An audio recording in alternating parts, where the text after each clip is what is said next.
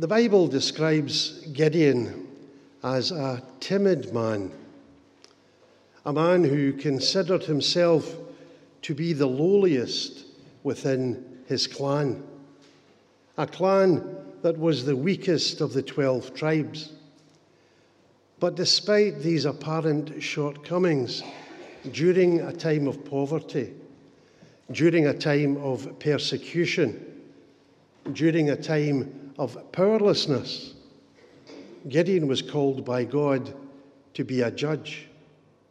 He was called to be a leader for his people.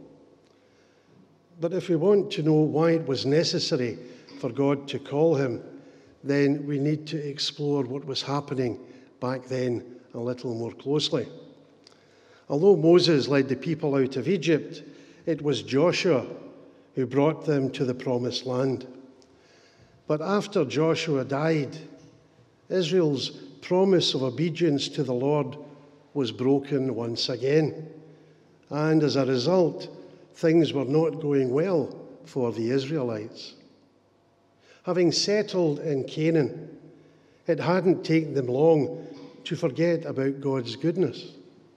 And many had turned their backs on him and had taken to worshipping the Canaanite god Baal. So, just as he had warned them, God withheld his protection. And as a consequence, the people suffered at the hands of the Midianites, the Amalekites, and other tribes from the east. For seven long years, hordes of Bedouin nomads poured in from the surrounding deserts and harassed the farming communities. And with the ferocity of a swarm of locusts, they destroyed everything in their path, stole the crops, and made off with the livestock. And it was only when the people of Israel were almost at breaking point that they finally came to their senses. It was only then that they finally saw the error of their ways and cried out to God for help. And because God heard their cry, He responded. The first thing God did was to send them a prophet.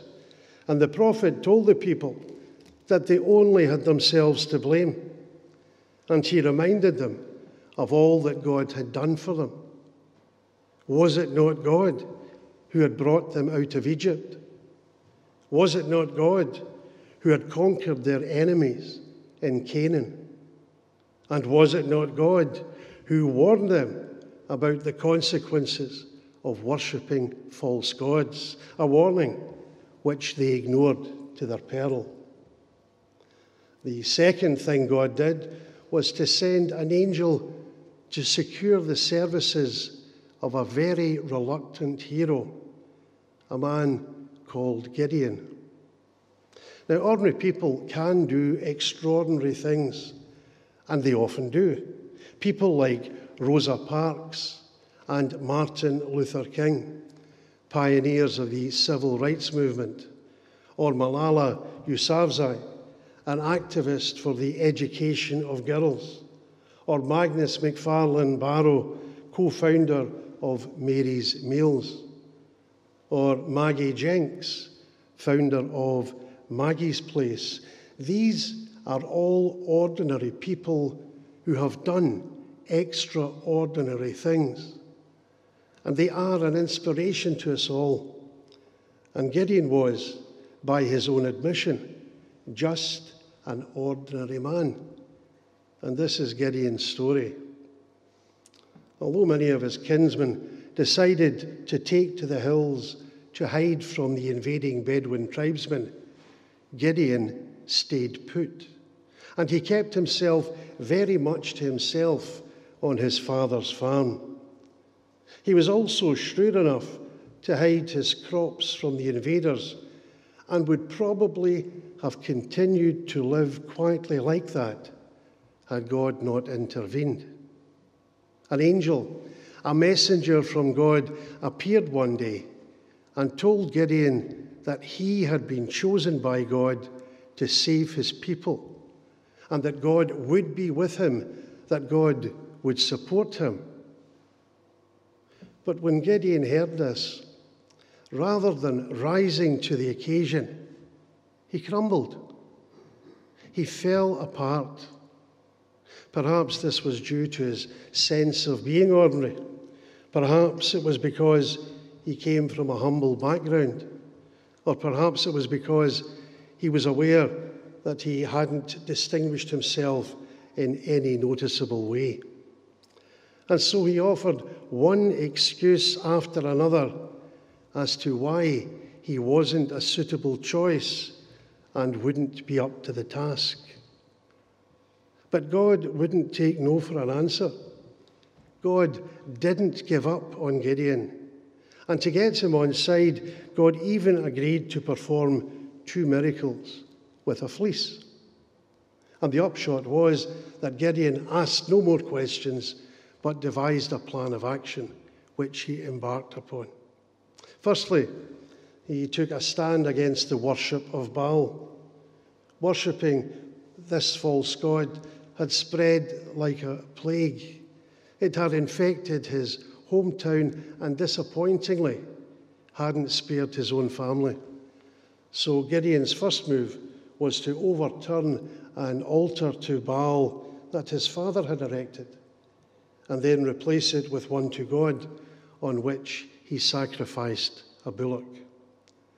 Secondly, using a cunning plan, he attacked his enemies by night with a carefully selected group of fighters numbering only 300 and drove the Midianites and the other tribes headlong from the land, pursuing them beyond the Jordan River.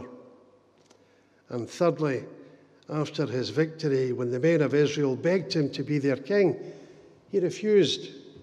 And he refused with the following words I will not rule over you, and my son will not rule over you. The Lord will rule over you. How many people back then, or even today, would have acted with such integrity? I wonder. When I read today's Old Testament text, one verse in particular stood out. It's the verse where God calls Gideon to action. And it's important because there are a number of different translations out there. And I think that some of them can be quite misleading. In the New International Version, it says, The Spirit of the Lord came on Gideon. The Good News says, The Spirit of the Lord took control of Gideon. The New Revised Standard Version says, The Spirit of the Lord took possession of Gideon.